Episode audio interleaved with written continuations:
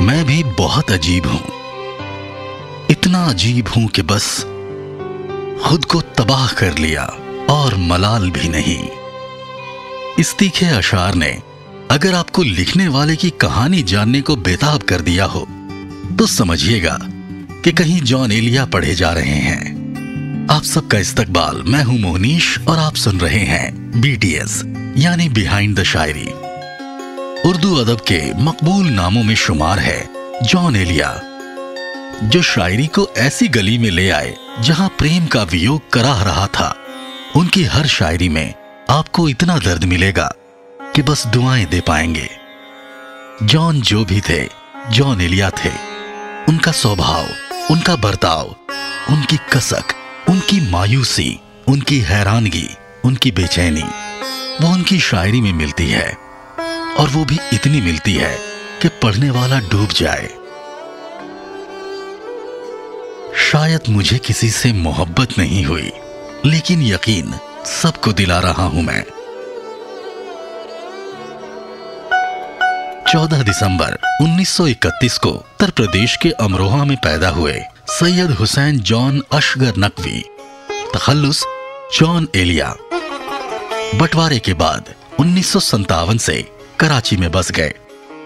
उनके वालिद अलामा शफीक हसन एलिया एक खगोल शास्त्री थे, लेकिन कला और साहित्य में उनका जुड़ाव था। लिहाजा वो छाव इन पर भी पड़ी, और महज आठ साल की उम्र में उन्होंने लिख दिया अपना पहला शेर।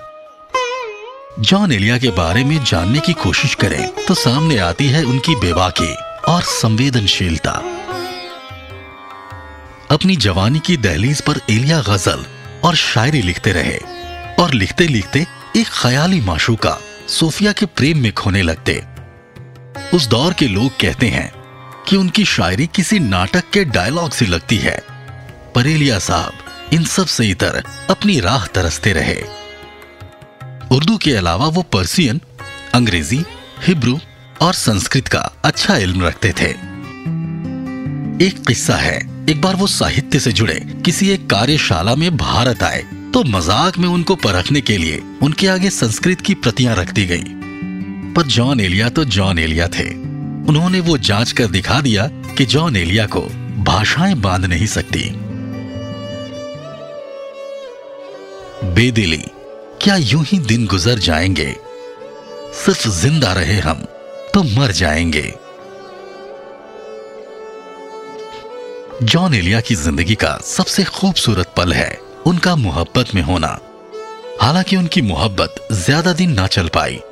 एक पत्रिका के प्रकाशन के दौरान उनकी मुलाकात जाहिद हैना से हुई, शादी भी हुई और बच्चे भी। पर यह रिश्ता चल न पाया। फिर हुआ उन्नीस सौ चौरासी में तलाक। खफा मिजाज के जॉन एलिया गम में डूब गए। शायरी से लेकर ज़िंदगी तक में खुद को बर्बाद करने की बात करने लगे। उनकी कविता प्यार और अलगाव के अंतहीन दर्द की सबसे सहज परिभाषा है। उन्होंने दर्द और दुख को एक साथ मिलाकर नज्मों में नगमों में ऐसा उतारा कि दुनिया में कहीं भी दर्द लिखा जाए तो जॉन एलिया को एक सलाम ज़रूर भेजा जाएगा। उन्होंने शायरी को उस अलग तरीके से व्यक्त किया है कि कोई भी इनकी कविता से प्रभावित हो सकता है। जानकार कहते हैं कि जॉन एलिया की कविताओं में एक ऐसा प्रेम दर्शन है जो सब देख तो पाते हैं, पर वहाँ तक पहुँच नहीं पाते।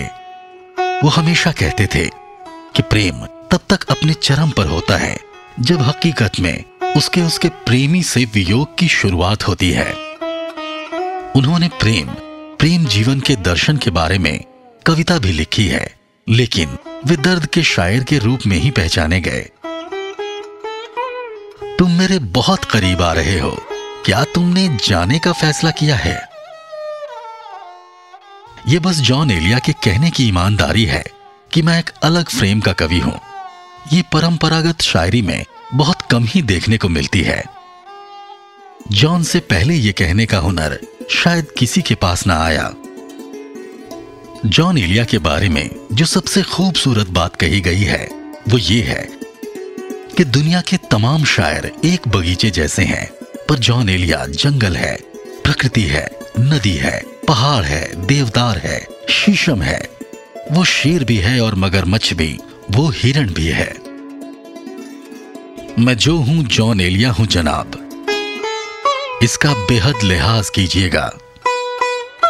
उनकी भाषा की जड़ें क्लासिकल परंपरा में थी, पर वो अपनी कविता और शायरी के लिए हमेशा नए विषयों को अपनाने से कभी नहीं हिचकिचाए।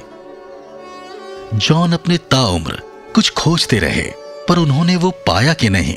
ये जॉन एलिया के अलावा कोई नहीं जान पाया। उनके अंदर जैसे एक टीस सी घर कर गई थी, जिसकी वजह से उन्होंने हमेशा यही सोचा कि वो अपना हुनर यूँ ही जाया कर रहे हैं। वो जॉन ही थे, जो जब अरबी फारसी का अनुवाद करने बैठते तो उर्दू के नए नए शब्द गढ़ लेते। जॉन एलिया की कविता और उनकी शायरी की मुख्य कृतियों में शुमार है, शायद, यानी, गुमान और गोया। अपने सब यार काम कर रहे हैं, और हम हैं, के नाम कर रहे हैं।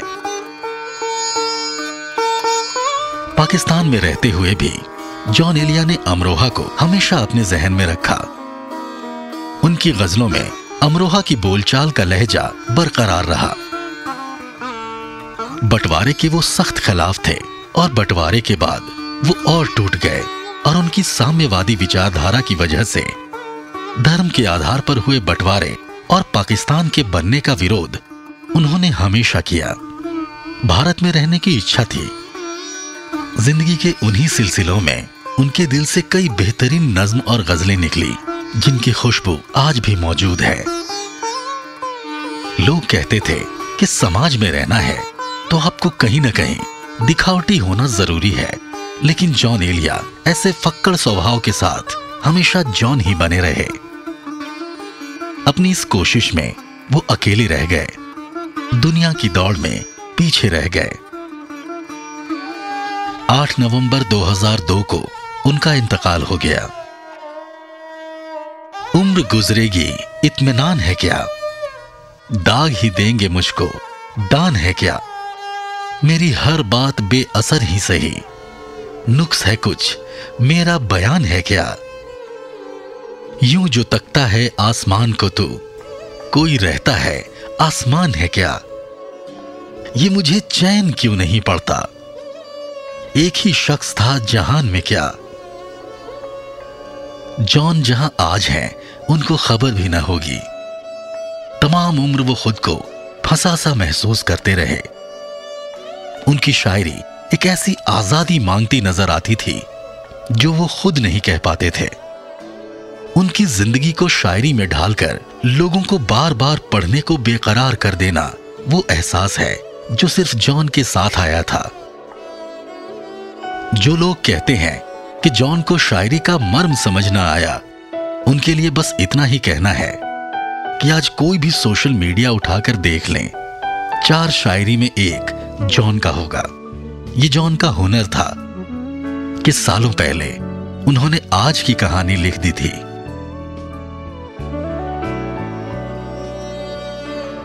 हाल दिल के सबब, हाल दिल ही गई शौक में कुछ नहीं गया।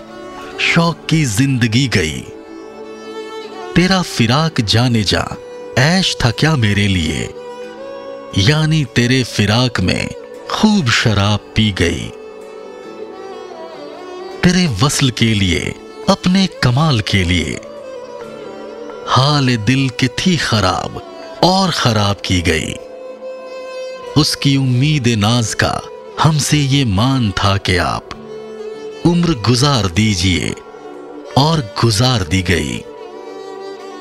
एक ही हादसा तो है, वो ये कि आज तक बात नहीं की गई, बात नहीं सुनी गई। बात भी तेरे जाने जा, दिल में रहा अजब समा। याद रही तेरी यहाँ, फिर तेरी याद भी गई। रेड एफ़ पॉडकास्ट पर आप सुन रहे थे बीटीएस यानी बिहाइंड द शायरी मैं हूँ मोहनीश। फिर मुलाकात होगी और किसी और शायर की ज़िंदगी का दीवान पलटेंगे। तब तक के लिए खुदा हाफिज। जय हिंद।